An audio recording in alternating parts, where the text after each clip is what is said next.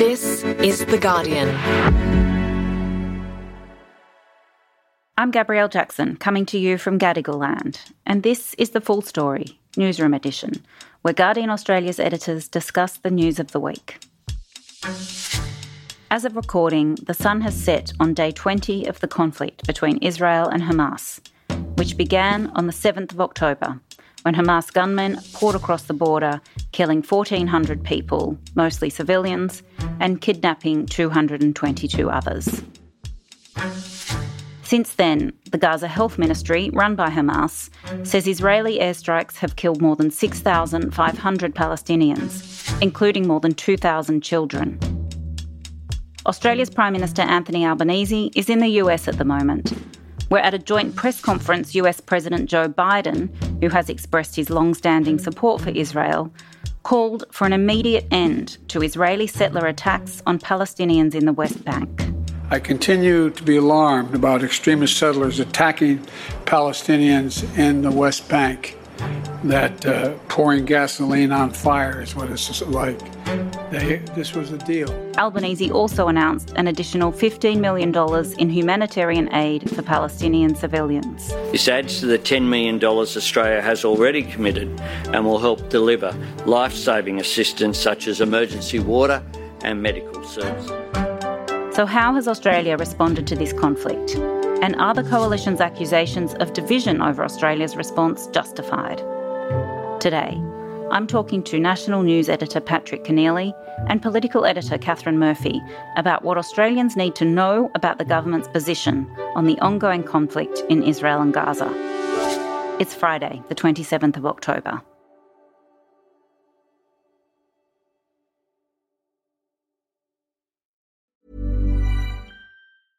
Hey, I'm Ryan Reynolds. Recently, I asked Mint Mobile's legal team if big wireless companies are allowed to raise prices due to inflation. They said yes. And then when I asked if raising prices technically violates those onerous two year contracts, they said, What the f are you talking about, you insane Hollywood ass? So to recap, we're cutting the price of Mint Unlimited from $30 a month to just $15 a month. Give it a try at mintmobile.com slash switch. $45 up front for three months plus taxes and fees. Promoting for new customers for limited time. Unlimited more than 40 gigabytes per month. Slows. Full terms at mintmobile.com. Finding your perfect home was hard, but thanks to Burrow, furnishing it has never been easier. Burrow's easy to assemble modular sofas and sectionals are made from premium, durable materials, including stain and scratch resistant fabrics. So they're not just comfortable and stylish, they're built to last. Plus, every single Burrow order ships free right to your door. Right now, get 15% off your first order at burrow.com slash ACAST. That's 15% off at burrow.com slash ACAST.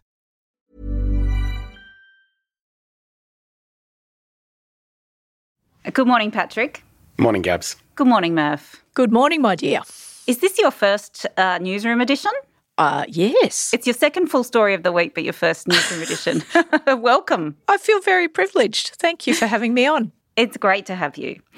On Wednesday this week, Richard Marles announced that Australia would be sending a significant contingent of support to the Middle East. Murph, what does that mean and why are they doing it? Well, I think uh, this is standard practice to the extent that obviously it's a very combustible and dangerous region at this point in time. We've basically pre-positioned three aircraft and a number of personnel servicing the aircraft. Now, the reason for that is obvious. In the event that things escalate even further and evacuations are required, we want our own assets in the region to be able to scramble people out of there as quickly as we can. Yeah, we know that there are a number of dual citizens still in Israel from Australia. There's also about 50 or so Australians that we know about in the West Bank, a similar number in Gaza who are unable to leave at the moment. Some Australians have left the West Bank via Jordan.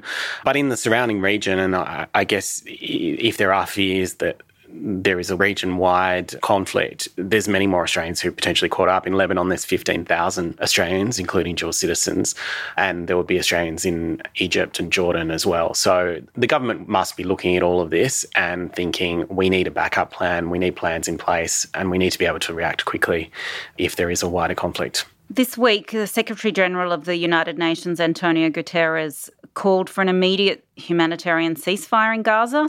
The Palestinian people have been subjected to 56 years of suffocating occupation.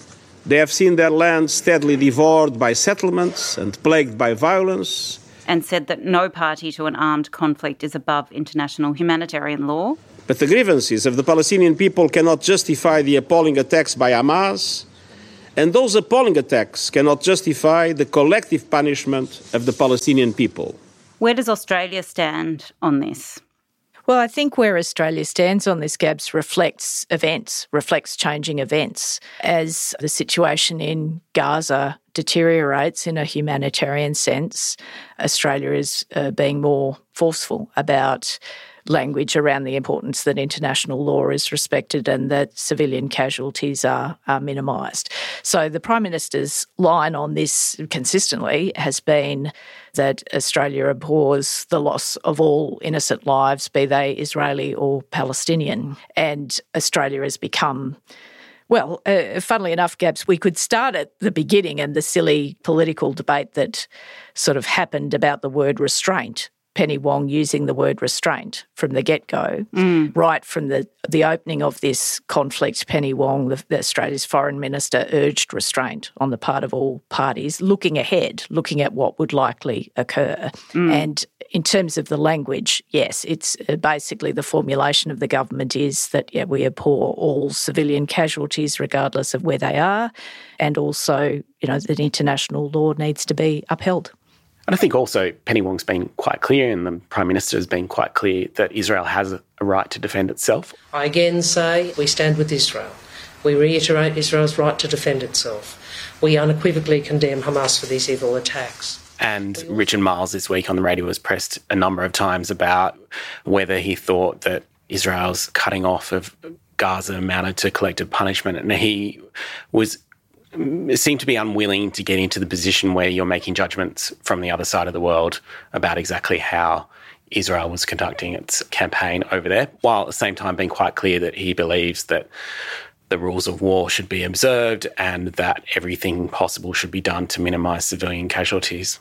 Just touching on what you said there, Murph, Susan Lee did accuse the Albanese government of deep division and confusion over its official stance towards this conflict after Ed Husic said Palestinians were being collectively punished for Hamas's barbarism. Oh, I really do feel that. Uh, the, uh, there is an obligation on governments, particularly the Israeli government, to, as we have said, follow the rules of international law. But is it division at all? No.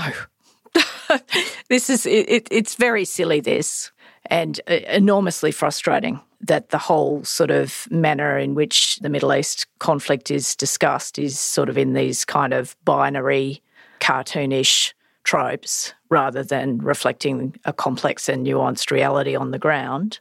Look, there's certainly a spectrum of language, and Pat alluded to that a minute ago. Obviously, Richard Marles is less inclined to talk about collective punishment or the spectre of collective punishment in Gaza than you know Ed Husic is or Anne Aly is, but that doesn't mean there's a division in the in the position.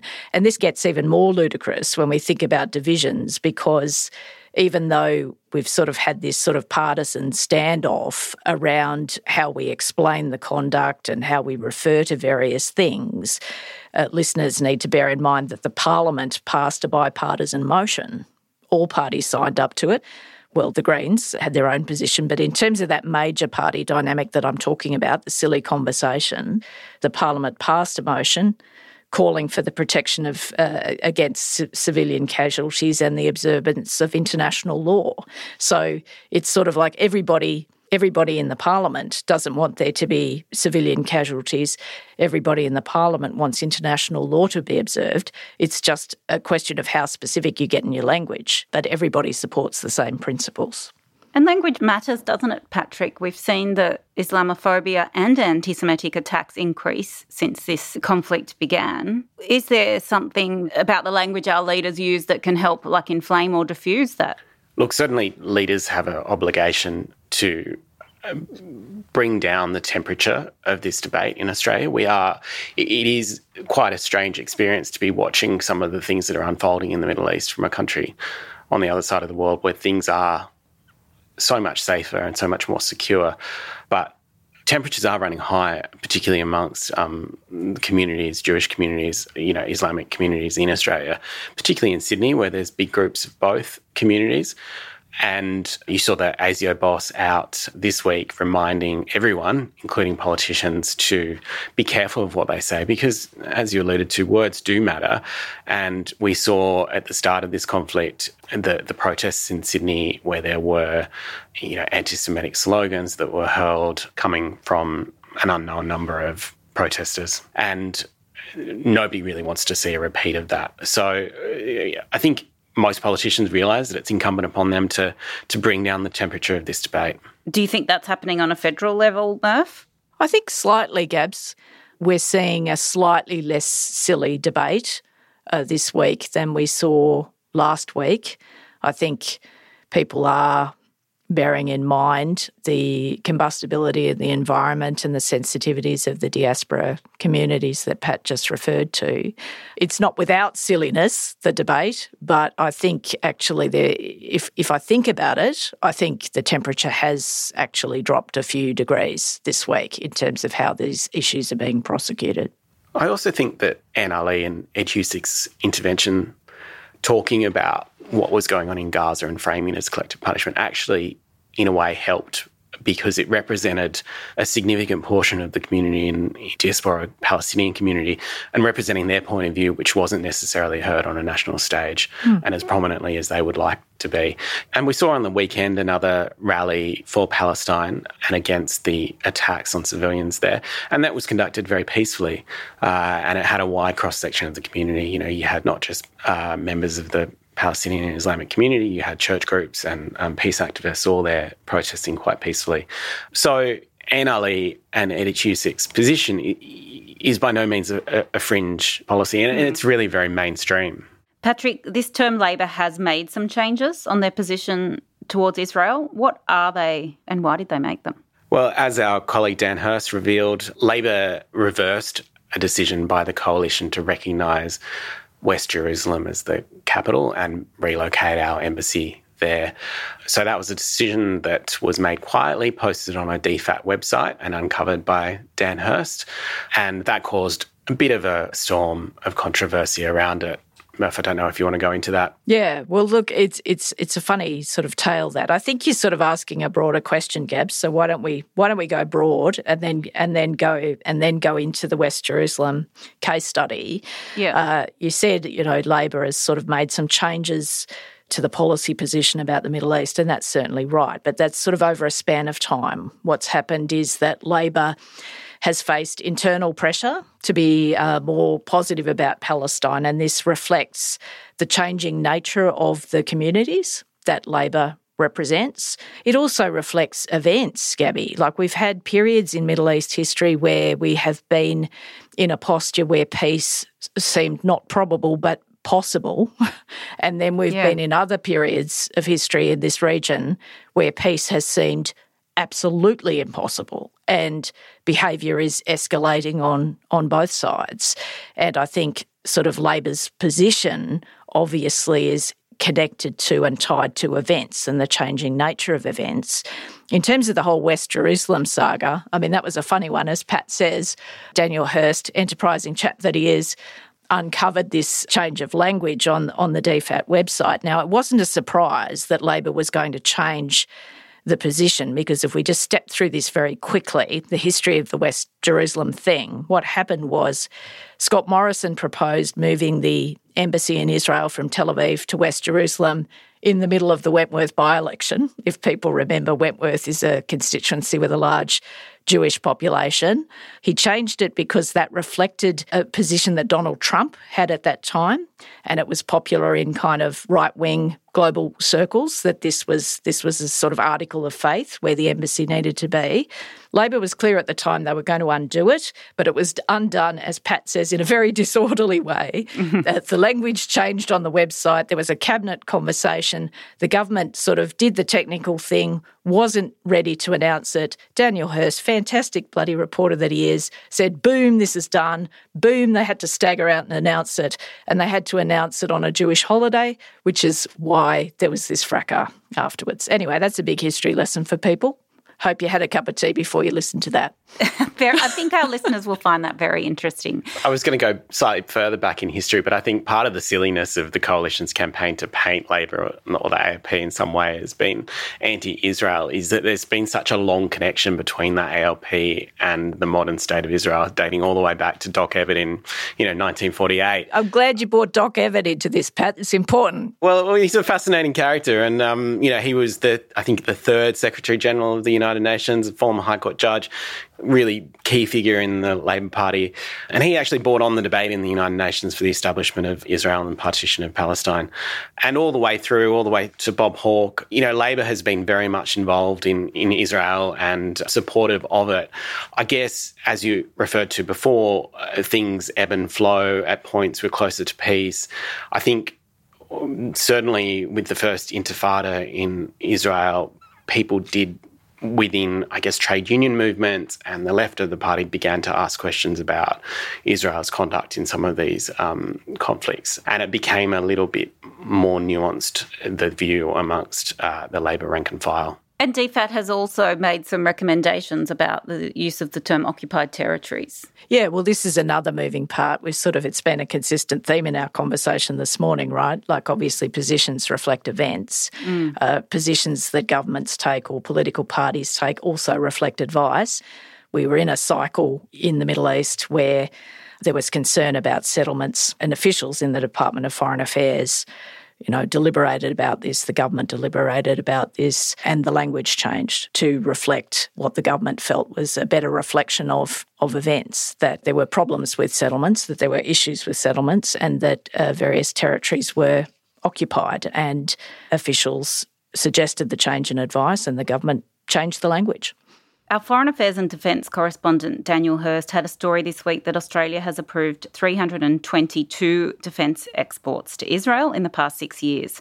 The Greens say they fear that some of this material may be used in the attack on Gaza. Murph, what is this story about and how much do we know and what do we need to know? We don't know a whole lot, really, is, is mm. the main problem. Uh, we could have exported walkie talkies or can openers to Israel for all we know. Obviously, it sort of comes under the banner of a defence export, so it's it's uh, it's defence or defence adjacent. There isn't transparency around these kinds of exports. We obviously know where things are going to, but we don't know much about the what in terms of what the material is. So obviously, it would be better if there was more transparency around this. Yeah, I tend to agree with Murphy. You know, the, the, problem here is the lack of transparency. In terms of the volume, this would be a, a very tiny amount of uh, the, the weapons which are involved in the conflict. Israel has a huge defense industry of its own.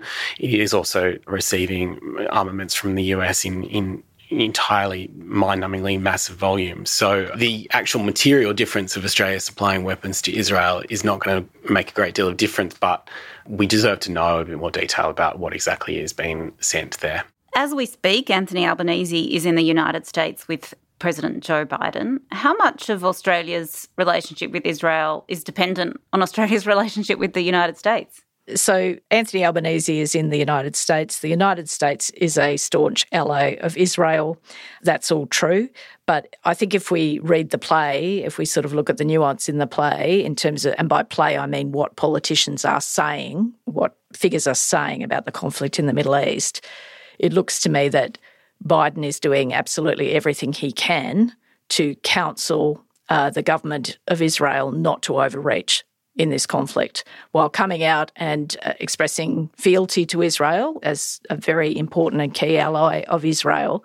I think Biden is also a force for trying to counsel the Israeli government think about this over the medium term, think about this over the long term. Do not overreach here because this will obviously rebound upon you. I think we've seen Biden uh, sort of make some quite explicit observations about that over the last week or so that have been really interesting.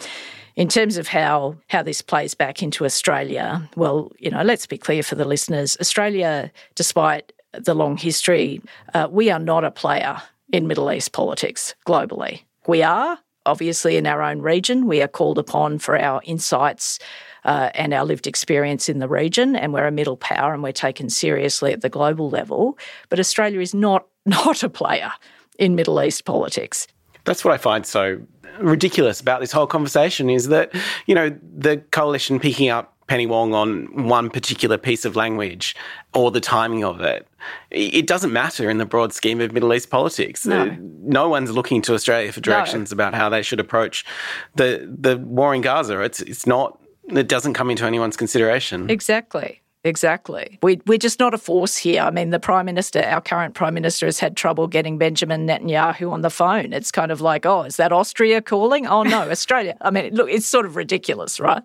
But obviously, what the Australian government does, how it conducts itself, and, and what it does or does not commit to in terms of some hypotheses about the future, we obviously take our cues from the United States. So, you know, it's all sort of interlinked, but, you know, Australia's role in all of this can be oversized in the telling. And Albanese did announce an additional $15 million in funding for civilians in Gaza in humanitarian aid. This adds to the $10 million Australia has already committed and will help deliver life saving assistance such as emergency water and medical services. Yes, we are upping our contributions of aid, uh, largely because the situation in Gaza is, you know, is getting worse. It's getting worse, and people, innocent people, are caught up in that conflict. So obviously, the, there's been a whole debate at the international level about how aid gets in and what corridors are established in order to facilitate that, and and we have increased our contribution uh, in order to try and bring some relief to citizens who are in the middle of this dreadful conflict. Obviously, war reporting is an extremely difficult thing to do, Patrick, but what steps do we take to make sure we get it right or as right as possible? Look, no doubt it is very difficult. And I would say from the outset that I'm on the national news desk here. I'm reporting events in Australia, so I'm not involved in our coverage of, of Gaza. We have The Guardian globally has reporters on the ground in the region, and they're doing fantastic work, and you can read it on theguardian.com. But I think it's difficult for everybody involved because we need to stick and, and we do try as much as possible to be transparent in what we know and what we don't know. And it's important to stick to what we can establish as absolute facts and where we don't know something, and just be open about the fact that we, we, we haven't established the truth of of certain claims and couch it in that in that form. Obviously, this week has been difficult because of the reporting over the blast on the hospital in Gaza. There are a number of outlets that uh, reported that as an Israeli attack on the hospital in the first instance, which was later serious doubts raised as to whether that was true. The New York Times has done a big editorial mea culpa over that one, saying they should have checked further before reporting it, that as fact. But look, it's a very, very difficult situation, complicated by the fog of war, complicated by the fact that it's very difficult to get anything out of Gaza. Look, it's not a situation that's easy to report on. Yeah, just a couple of observations to that, Gabby, if I can. Please do. Pat's exactly right. It's uh, obviously, you know, we in this conversation, we're a long way from the front line of the reporting, and I can only just express my professional admiration and gratitude to our colleagues in the field who are doing their best uh, to bring us the truth from this conflict, uh, you know, and taking enormous risks in order to do that. I'm incredibly grateful as a reader and as a professional colleague. I think what we should say about this is that it is extremely difficult to get to the truth in war. Even in politics, it's mm-hmm. difficult to get to the truth sometimes. But we have to get to the truth as best we can. And the difficult thing for us in this era of the media is that getting to the truth takes two things that this era fundamentally lacks. The first is limitless resources in order to be present, verify, witness, double verify right? Resources, we all lack them. And the other thing that's required to get to the truth is time, oodles of time mm. to check, verify, check again, get a new witness, whatever else.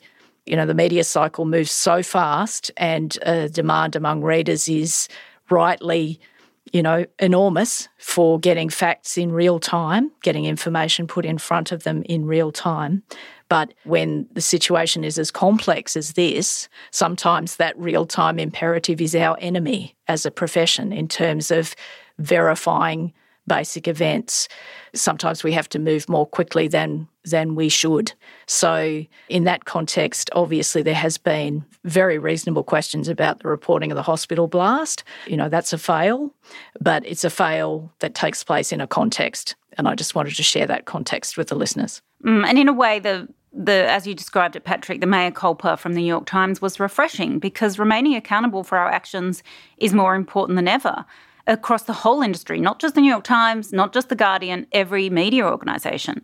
And I mean, you've written a lot about this, haven't you, Murph? Oh, I'm kind of semi-obsessed with this.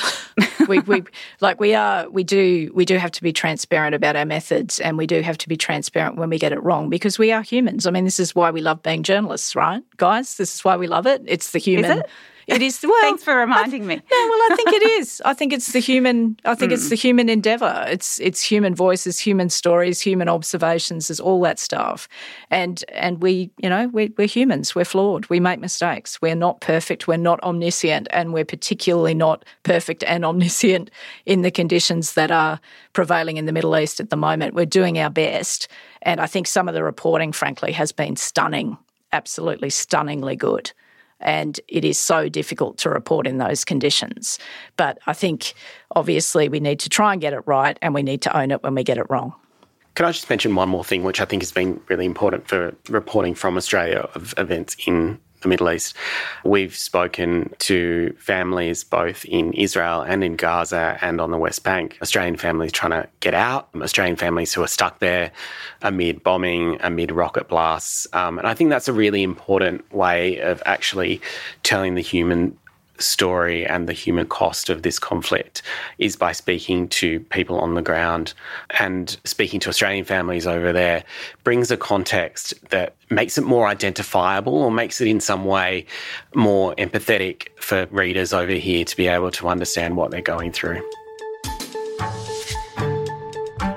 Next, a place and a force of nature.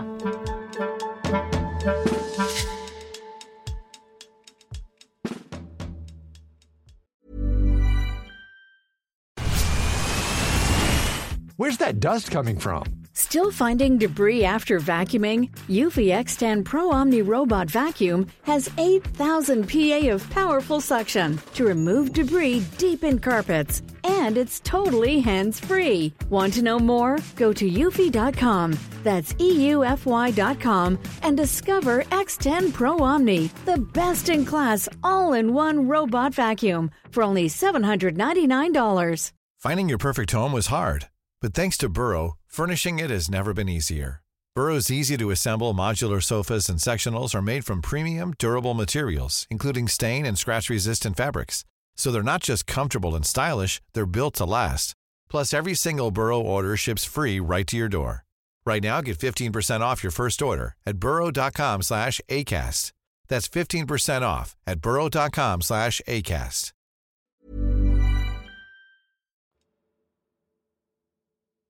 And now we come to what we can't get out of our head. Patrick, did you have something to cheer us up? There hasn't been a lot of joy in the news this week. Uh, it's been a particularly grim week of news coverage, but there was one thing this morning which sort of brightened my mood slightly, and that is Kangaroo Island, which uh, went through the wringer during the bushfires, thousands of hectares of bush burnt out, has now been named Lonely Planet's number two destination in the world um, because of the beauty of its beaches and wildlife. And um, it's just apparently a great place to go on holidays. I've never been there, but uh, I think it's going to be next on my travel list. Nor um, have I. Have you been, Murph? No, never been. Would love right. to. We'll never add been. it to our bucket list. exactly. Did, was there anything that cheered you up at all this week, Murph?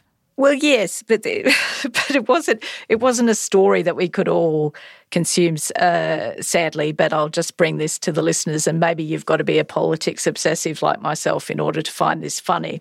Uh, but in reading many, many transcripts from uh, the Prime Minister's trip in Washington, this week, uh, there was a, an event where the US Commerce Secretary Gina Raimondo was present. And anyway, it was an event about critical minerals. That doesn't matter. The context doesn't matter. But she just, in her remarks, uh, she described Kevin Rudd, Australia's former Prime Minister and now resident ambassador in Washington, as a quote, force of nature. she added very quickly after this observation that Kevin Rudd was a quote force of nature. She said, I feel very lucky to be able to work with that force. And I thought, Gina, you're one of us. You've seen it. It's kind of like you have entered You've entered the fraternity of people who have been in the presence of Kevin Rudd. And I laughed out loud. Yes. At least it's more um, complimentary than what was uh, Donald Trump's description of uh, Pratt this week, uh, which I don't know if we can repeat on this podcast. But Red-headed weirdo. no, no, we better not. Well, exactly. You're surrounded. sorry. Two out of three of us are red-headed weirdos. weirdos. From Australia. from Australia. exactly. You know, and Patrick Keneally comes from a long line of red-headed weirdos. So I'm just saying, I'm just saying, got to be careful with the red-headed weirdos. But yeah, I really did laugh. I don't know. Like I said, perhaps you've just got to be as into politics as me. But I could just see, I could just see the U.S. Commerce Secretary encountering Kevin Rudd, and and reaching that conclusion. Well, thank you so much for joining us today, Patrick. Thanks, Gabs. Thank you, Murph. Thank you for having me. Thanks so much for listening. Full Story has published several episodes on this conflict from Today in Focus, who are speaking to reporters and others on the ground in Israel and Gaza. Please listen back to those to hear more about the conflict and check out the Today in Focus feed for even more reporting on the war. The Guardian is also running a live blog every day from the conflict. This episode was produced by Miles Herbert and Daniel Semo. The executive producer was me, Gabrielle Jackson. Thank you as well to Bonnie Malkin. Full story will be back in your feed on Monday. We'll see you then.